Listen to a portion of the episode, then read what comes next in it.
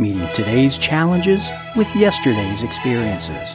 Senior Wisdom is your opportunity to take in wisdom gained by our elderly population and apply this insight to your own life.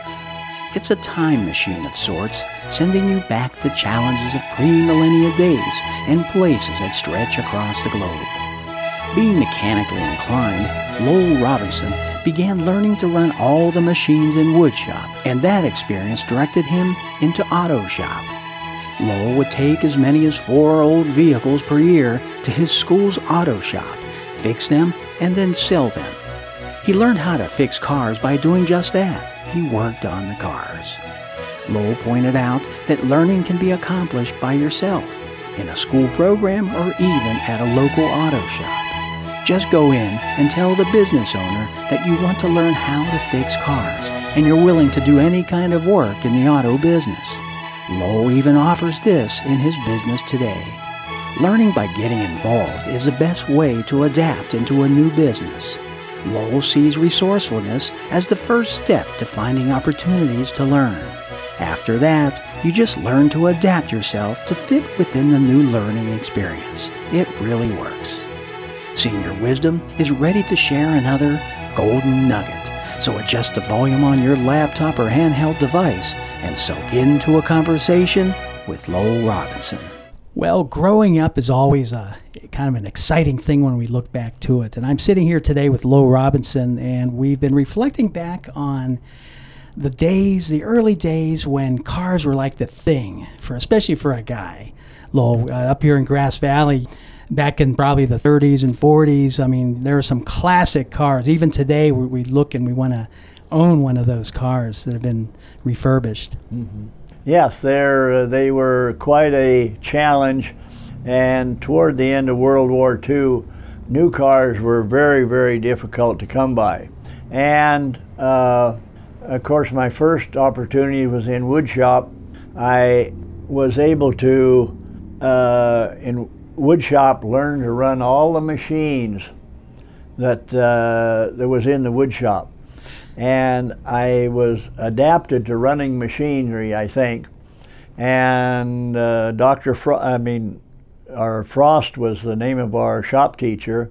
Did he ever explain to you why cars were at such uh, were so hard to come by? Was it? Well, the cars that that came in uh, auto shop and that's the reason that uh, I got into cars because the, during the war, and the hard, the cars were hard to come by, and uh, and some people weren't adapted to machinery, and I seemed to be adapted to be able to work on machinery and try and fix things if it needed it, and uh, in the auto shop uh, the other kids didn't have much to do. So I always had things that I wanted better, and one was my Army truck I bought out of Reno. Uh, the first thing we did after I had it uh, it, I took it up to the auto shop and we sanded it all down. And, and the teacher and the other kids helped me sand it down because they didn't have anything to do. And we painted it. Then I found out that uh, uh cars were extremely hard to come by, and for some reason, here and there, there was a tr- car that had some damage done to it, or the motor uh, wasn't running, and I would go purchase that car for $25 or something or something like that and I would drag it up to the high school. But how did you know how to fix it? I mean, they were I was mechanically inclined. Did you have to get some training, or did you have to well, you kick a, you know, open up a book or something? How'd no, you do it? no, no. You just learn by your hands of doing. And the shop teacher, if you were adapted to uh, equipment and uh, doing that kind of thing, you grabbed a hold of it pretty fast because you wanted to know. You know, wanted to know how an engine was made and how it made it work, and uh, so we would uh, if it had an engine that uh, had the valve valves burnt on it, we would take the head off and we would grind the valves and and we'd put it back on. It would run, and then uh, they would have we'd have the teacher with the other kids that didn't have nothing to do. They would sand the car down and I'd paint it, and then I would take it out and sell it. But I always knew there was another one to buy, and I'd go drag it in, and we do the same thing. And I think it took three or four cars every year from high school that I used to be able to repair and sell, and keep always have a dollar in my pocket that was a really good program. I think we even have that type of program today at, at our various high schools, right? The uh, auto mechanic sort of. Uh, there is, but there I, I've always been surprised that there's so many.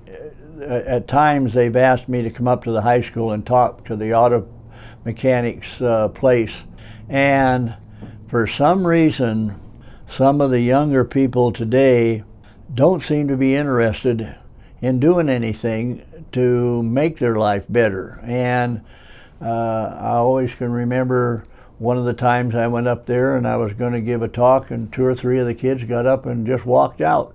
They didn't want to listen to what I explained a little bit in the in their auto shop how they could learn to take care of their own car, put in their own brakes, and uh, do any of the things that made life better for them.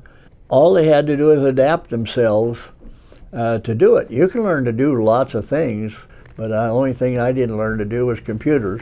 So, so really, what what you learned during those early years was to uh, just go after and learn what you needed to learn to uh, achieve these particular goals. Oh yeah, it worked, and uh, it worked good. I mean, as far as I was concerned, and I always had my own car, too. And uh, like I say, I'd buy a car that had maybe the front wheel knocked off of it, and I'd go down to the junkyard at Boston Ravine. It used to be down there, and old Cresswell would find me the parts to fix that front end on that pick uh, car, and I'd take it back and uh, put the front end on it and put tires on it, and then I always had a car to drive to school.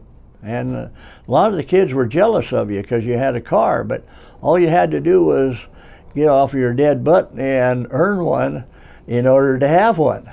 And and you did too. And it worked. Well, you know, I, I think maybe if we were to apply this today to today's world, it would be to develop the attribute of resourcefulness. You were quite resourceful in uh, in turning something that was all broken and not working into something that was not only functional but but desirable to a lot of people. Well, it's needed very badly today. The new the new vehicles that you got have got very very complicated to work on, and it's really a challenge to understand how some of the electronics that they've got on the newer vehicles now that you need to know and like the mechanics we have now here we have to buy the books to understand some of the electronics and how they work and that but all you have to do is get them and have somebody that's interested in doing that, and he can get it done. And so, what would you suggest to somebody uh, of, uh, let's say, 16 and up? What would you suggest to them as far as uh, being resourceful? Where would they find their resources? Well, just learn to do it. I mean, there's opportunities. We have it uh, here we'll take some kids from high school and let them come down here and work for a couple of hours, a couple of days a week. And there's some of them that really want to learn and they're not adapted. There's lots of people, including myself, who was not adapted to do certain things. And if you're mechanically inclined, uh, you better learn to do that and uh, and learn to fix your own car. And you'd be surprised how many people or kids they can't even change a flat tire in a car. They've never done it. They've never been interested to to uh, do that, and uh, it's just an opportunity to learn if you adapt yourself. All you have to do is adapt yourself to uh, convince yourself that uh, you want to learn to do these things because there isn't any problem to it. It's a little bit late for me, some of the new things, but uh, and I shouldn't have. I should have gone further along in electronics than I have personally, but I've still been mechanically inclined and still am today. So really, finding those resources in a high school or within the school district is one thing, but also just walking in on an automotive business and saying, "Hey, you're here to learn. You're, you're even willing to just spend a couple hours for free learning." that would be really desirable. Yeah, you go into an auto shop and uh, and agree to wash cars or or clean up the floor or something, and while you're doing that, if you're interested, you're watching somebody else what they're doing, and we have it over there. We got a uh, a kid now that's in high school that's working over here now, and uh, he is really, really interested in and doing some of the mechanical work and but I tell him, oh, you got to clean the floor first, first before you can watch and, and help a mechanic uh, do some of the work. But he's real interested. He's getting some of his own tools. Uh, if you're interested enough to do it, you can do it. And and there's young people still coming along that will do it. And it is more valuable if you do it yourself. Right. And again, uh, you're exercising being more resourceful. Yeah. And that will carry you through life, really. Oh, all the way of your life. Yeah. Whether you're at home or where you are, I mean, uh, there's so many things that you can learn uh, to do, and the opportunity is there if you'll take advantage of it. Well, Lo, I appreciate that message. I think I'm going to get a little bit more resourceful myself. Thanks a bunch. It'll work. I know it. I know it. See you later.